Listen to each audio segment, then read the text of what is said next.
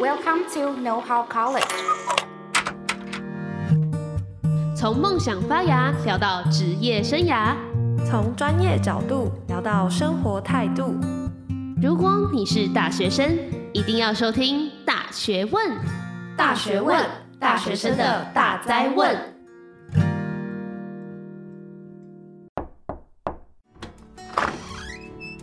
大家这周过得好吗？欢迎回来，《大学问》大学生的大哉问。我是主持人 Evan。不知道大家就学外宿或是刚出社会的年轻人要租房的时候，有没有遇过相同的问题？到底要怎么租房才能租得安心又满意开心？透过这一集节目呢，我们将教导大家如何找寻适合自己的住宿，如何看房、签约的注意事项，以及常见的纠纷问题该怎么解决呢？今天我们邀请到崔妈妈基金会的小云来与我们分享。大家好，是小云，非常欢迎小云来到我们的节目。那想要先请问一下，崔妈妈基金会主要是负责什么样的业务呢？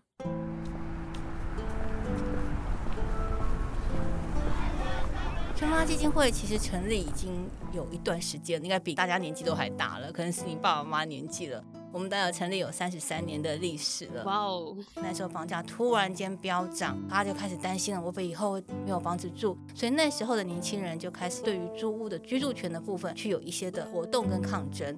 当然，这活动结束之后，不代表说大家对居住权就不再重视了，所以继续还是会把这些人再集结在一起，成立崔妈妈基金会。可能大家会觉得奇怪，为什么叫崔妈妈，不叫张妈妈、李妈妈？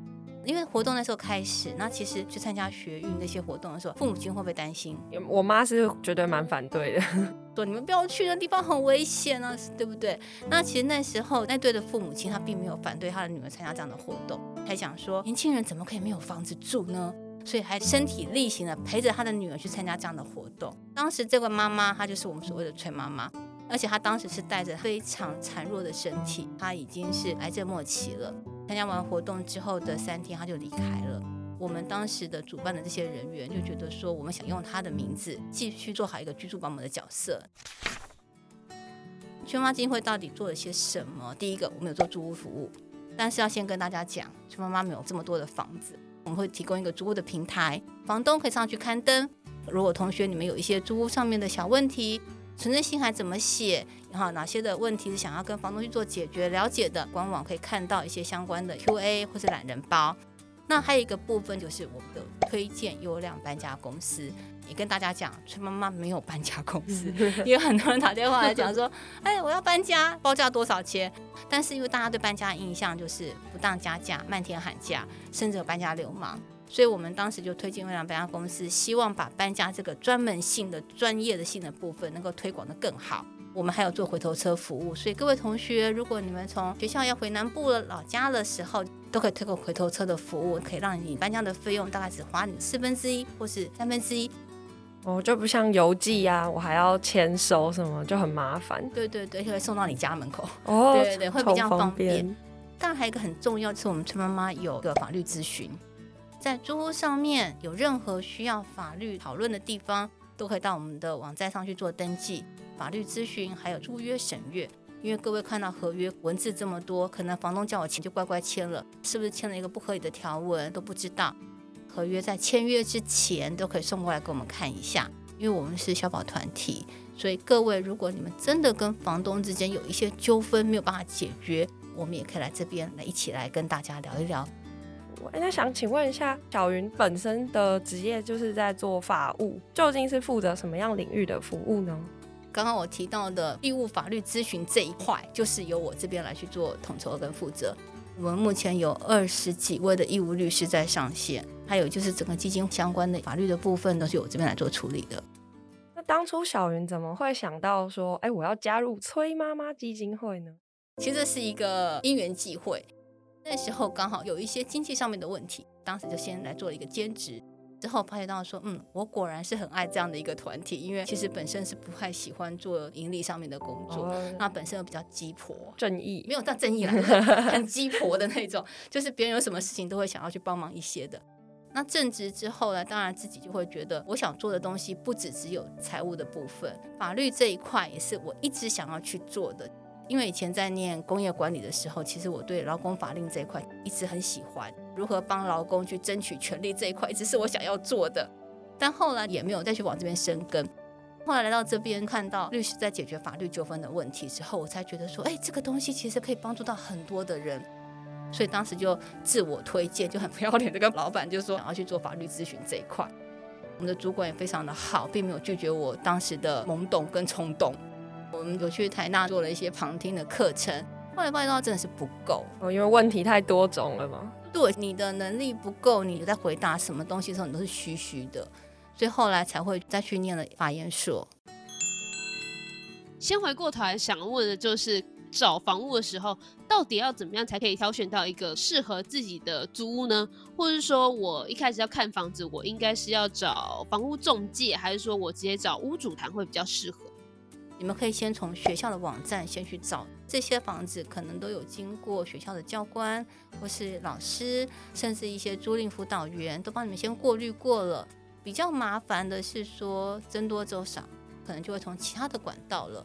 学长学姐介绍也不错，至少你可以知道说，哎，他住过这边，这边的房东人很好，环境很好，室友很好。不过还是要问一下，你为什么离开？那说不定是吵架，然后又跑走。或是跟房东有纠纷啊，那挖了一个坑给你跳。对啊，的确会担心是这样的问题。各位，如果你想要去住大楼，甚至说我想要去周边环境比较熟悉的，其实还有一个管道，我觉得你们可以试试看，就是你们去找大楼管理员哦。因为其实那些大楼管理员有些隐藏性的名单，因为他们放在租屋网站，太多人来看了，他们会觉得太难去过滤了，那就交给管理员，管理员北北帮我们过滤这些访客。或是问一下你们周遭附近的美容院、里长，或是杂货店，地缘关系的部分，就会掌握了一些还不错的屋源。小道消息，高手在人间。没错没错，高手在人间。同学，其实你们第一个想象就是会去想租屋网站，就要特别特别留意了，因为很多的陷阱就会在这个租屋网站里面。麻烦你们先帮我看一下，刊登者是谁？他真的是屋主吗？还是中介？还是代理人？那如果他是屋主的话，那你们去看房子的时候，你们就要请他可能去了解一下他到底有哪些的身份。如果是中介，他有没有不动产营业员证照？那如果是代理人，他有没有代理授权书？你要去了解一下，你接下来想要承租的房子是什么房子？雅房、套房还是独立套房？雅房就是像学校的宿舍，共用你的卫浴设备、公共空间。套房可能上面很多人就会写什么分租套房、独立套房。真正的独立套房是只有单独的门牌号码、单独的水表、单独的电表，都是台电台水的。一般我们可能看到公寓透天厝上面写独立套房的时候，可能都是房东自行去隔间出来的房间。他们的想象的独立套房就是不用跟房东同住。那如果你担心你住的地方到底是不是违建，内政部有一个地籍图资的服务系统。就可以查到这个房子的相关的屋况。真的住到违建的时候，你只有两种机会可以终止合约：一种就是说你租约到期顺利搬家；另外一种就是房子被拆了。很多房东会跟你说：“哎，我的房子就合法违建呢，没有合法违建这件事情哦。八十四年以前盖的违建，它叫缓拆；八十四年以后盖的违建，即报即拆，所以都有可能随时你的房子会被拆。”那还有就是保留一下你们当时找屋的这些资料，在一百零五年的时候，租赁契约纳入到消保法了，应记载不得记载事项，一个非常重要的规定就是广告不能仅供参考。房东所刊登的这些资讯，包括有附桌椅、洗衣机、电冰箱、冷气机这些东西，都会是你的广告的一部分。看屋的时候，这些部分都可以一一的去看，如果没有附，就请房东补上去。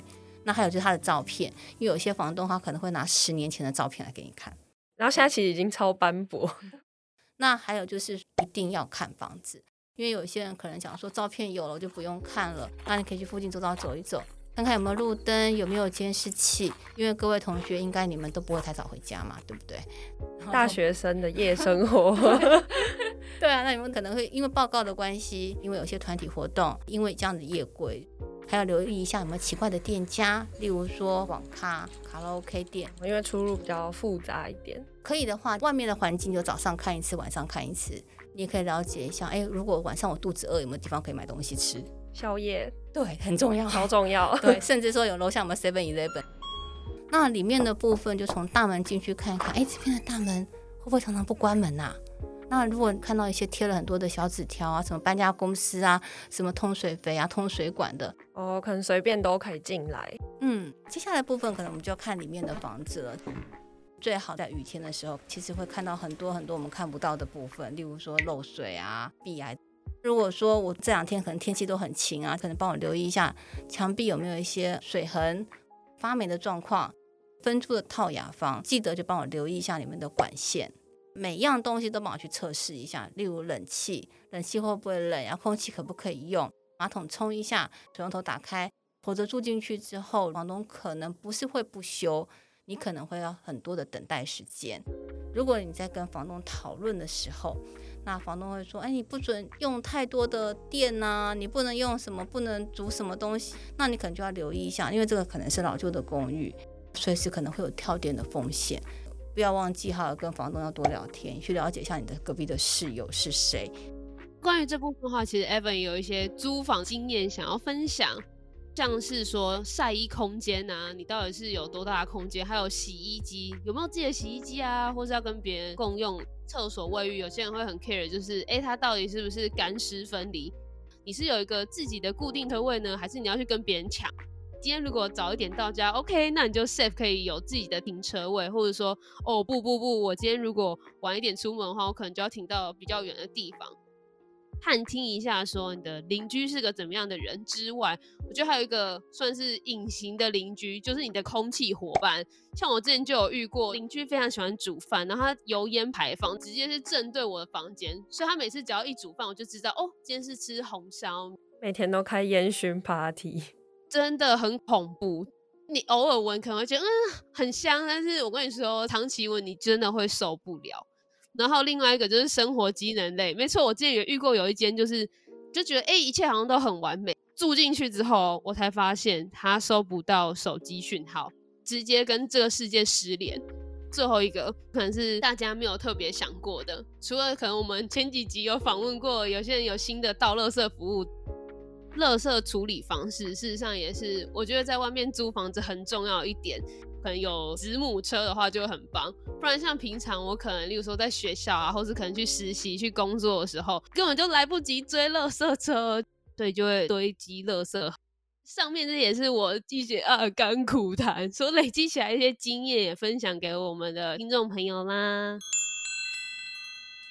哦，回过头来看，我们刚刚讲到好多不同的条件，那要怎么样才能够评估说，哎，这间房子是适合自己的租屋呢？建议我们从哪一些层面来做考量？例如说，我在意这个房子可能不是一个曾经有人发生过什么样事情的房子，那这些部分就要麻烦你们再去看房子的时候，一定要询问清楚，甚至要把它写在租赁契约书里面。我看那个好像租赁契约里面会有一些所谓的屋况确认书，所以是如果我有特殊需求，我应该要写在这边吗？例如说，我就是不想要住到有漏水的房子，那就麻烦你们在屋况确认书里面一定要跟房东问清楚，这个房子是不是漏水，是不是海沙，是不是辐射，有没有发生过非自然死亡的状况。那真的后来你发觉到房东可能还有一些欺瞒你的状况。你是可以用这个部分去跟房东终止租约的。租赁契约不像买卖，没有所谓的瑕疵担保，除非你真的是住到一些可能是既定事实的房子，否则的话你是不能随便去终止租约的。那其实刚刚一直讲到房东，房东，其实我还蛮好奇的。那就小云来看，怎么样算是一个好房东？或者说之前可能就会一直听到有人提醒说，哎，要小心遇到所谓的二房东，这又是个怎么样的情况呢？看房子的时候，一定要跟房东多多聊天，了解一下房东住在哪里，是住你家隔壁，还是说他住很远的地方？因为住的太远的地方，以后你们可能要去维修的房子的部分都很困难。那住在隔壁，可能大家就开开始担心了，房东会不会随时进来我家？哦，我不想要。对，我们曾经还遇过同学，他去租这个房子，他觉得房东人好像好好哦，对我好关心哦，而且房东还跟他说：“你放心，我会把你当成自己的孩子一样看待。”就同学就很放心的住进去了。当天整理完东西之后，他就睡觉了。觉得奇怪，我的房门怎么有点被开的声音啊？到底是隔壁吧？他就没有想太多，继续睡。就睡睡睡，不对啊，房门真的被打开了，然后就有一个人走进来，惊悚片。其实他没有做什么坏事哦，他只是帮这位同学把棉被盖好。然后同学想说：“你为什么做这样的事？”他说：“我有说过，把你们当成自己的孩子啊，所以这个时间是我我会来巡访的，帮你们每位同学都盖好被子，我才能放心的离开。”我觉得不行哎、欸。对啊，他甚至在门口装上监视器，他不是看各位房间，他是看。你们今天几点钟回来？你今天晚点回来，你个男生来带你。他就说：“哎，为什么有男生带你回来？哦、我要跟你妈妈讲、哦，不可以色色。”还有一件事情要提醒大家：当你觉得房子看得不错了，那房东可能会在你后面一直跟你说：“哎，我跟你讲哦，这房子哦，超级抢手的，五六十个人在排队，你要不要赶快帮我定下来？让你付定金，也要特别留意。”因为如果你真的觉得被房东一直动、一直说、一直说，说到最后你受不了了，你就把钱付出去那一刹那，你要记得你的契约就推定成立了。如果回到家就后悔了，这笔钱是拿不回来的。你们一定要心脏强一点。没有觉得非常喜欢的话，这笔钱千万不要付出。你都跟他说我没有带钱，他说那楼下有提款机，我没有带提款卡，是你的就是你的，不是你的还是不是你的。佛系租屋法就是也是一种缘分啦。那定金不要付太多，租金的十分之一到十分之三，最多不要超过三千元。因为付了以后，万一你后悔了，是拿不回来的。就是法律也不会帮我们，不会，因为在民法两百四十九条就有特别规定，因为是付定金人的事由而导致不能去履约的话，定金是没有办法拿回来的。因为我们曾经就有同学一次就付了一个月的租金作为定金。回到家三分钟之后就觉得后悔，就房东是有权利不理他们的。付给房东定金的时候，记得就请房东开张收据。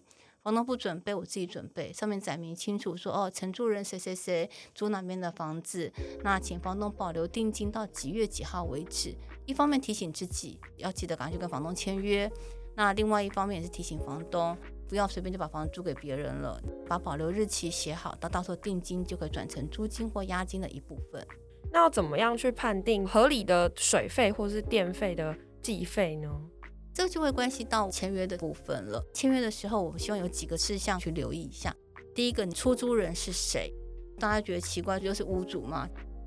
出租人不一定是房屋所有权人哦，要理清楚，你跟你签约人是谁？是屋主还是二房东还是代理人？如果他是屋主，请他出示身份证明文件。房屋税单或是权状、建物权状。如果他说他是二房东，那就请他出示一下大房东同意他转租的证明文件。如果他说他是代理人，那他一定还是有大房东的相关资料。那一样，请他出示代理授权书，一样，请他出示屋权的相关资料，来保障自己承租这个房子的安全。那接下来部分就是我们刚刚提到的费用的部分。第一个，我们的租会产生哪些费用？租金，有的房东会一次给你收一年，有一些折扣，这些部分你要把它写清楚。另外就是押金的部分，最多最多只能收两个月。租金的部分，如果现金给付，就请他一定要开收据。如果是汇款的部分，汇给谁？因为有些部分是妈妈签约汇给儿子，这些部分都要载明清楚。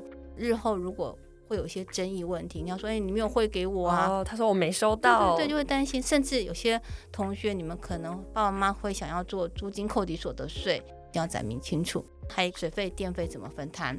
一度电多少钱？这些常常会发生争议。原则上，其实房东收这些电费只能做代收，他不能去超收。只是说有些房东为了便宜行事，然后便于计算，可能就会说一度电那就收五块钱、六块钱、七块钱，高最高不能超出。台电它所定的当月电费的最高级距，像目前来讲，夏季不能超过六点四一，非夏月的时候不能超过五点零三，这是在电费上面可能大家要去留意的事情。除了费用之外的话，另外很常遇到问题就是，诶，可能我这个灯泡坏掉啦，或者哪个地方有一些小受损，像这种修缮责任啊，应该是要归属房东，还是房客应该要自己吸收呢？其实在租约里面是非常非常重要的一件事情。法律上，不管今天是租赁条例或是民法的规定，修缮责任原则上都是在房东身上，但是它是可以契约约定的。同学，不知道你们看到租约会不会发现房东会写使用者付费，消耗品你负责？可以告诉我什么东西不是消耗品吗？电灯、电池是不是？马达是不是？压缩机是不是？冷媒是不是？水管是不是？水龙头是不是？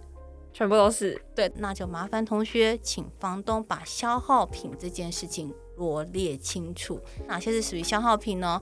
哪些是有麻烦同学你要去做负担的哦，把它写清楚。刚刚有提到，就是如果我可能租一租，发现哇，可能跟我实际想象有落差，我想要提前终止，这也是应该会平常列在签约里面的内容吗？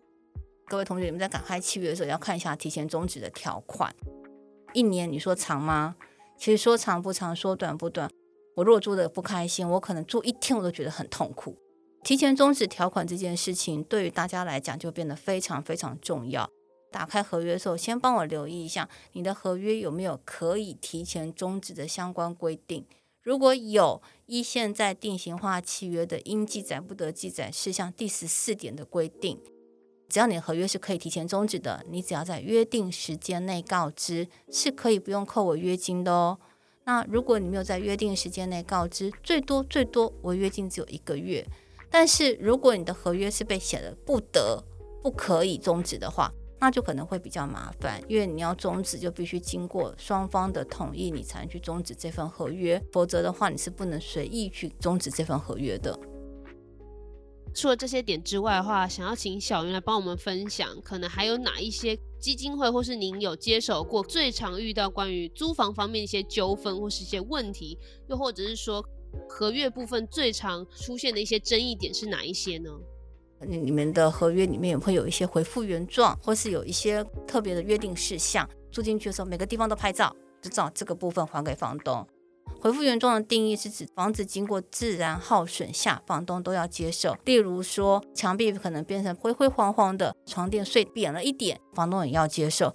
这都是在自然耗损下面，只要你没有去做改装，什么钉钉子啊、贴海报啊、有横挂钩啊，为什么要去拍照？就等于说你还给房东的时候，房东可能有的时候会跟你说：“哎，这个东西我记得我跟你的时候桌子是好的，因为他没有住在里面，他也忘记了。”他这个房东西已经可能放了十年、二十年了，结果他还认为它是新的。可那还有一个就是合约里面常常会有一些特别约定事项，例如不能带异性、不能带朋友或是宠物的规定。那麻烦各位在这个约定里面就要看清楚，如果这些约定你们都不能接受，最好就要考虑跟房东先做一个协商，把这些约定去做一些更动。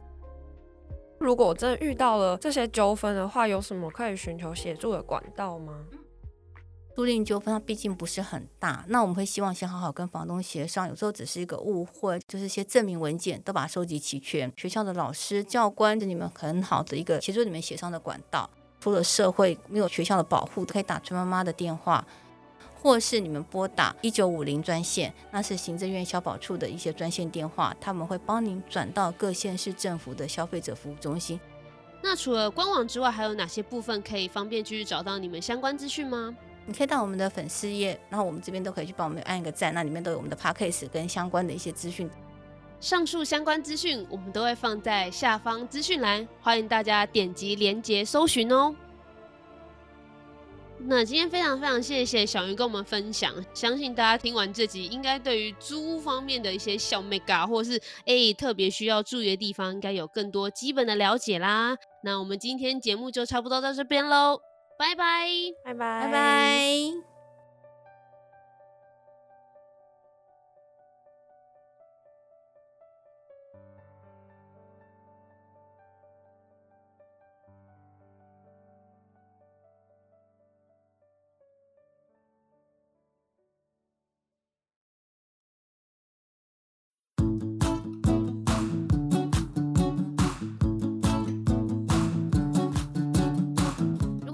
今天的节目内容，欢迎到大学问 IG 追踪支持我们，并在各大平台订阅我们的节目哦。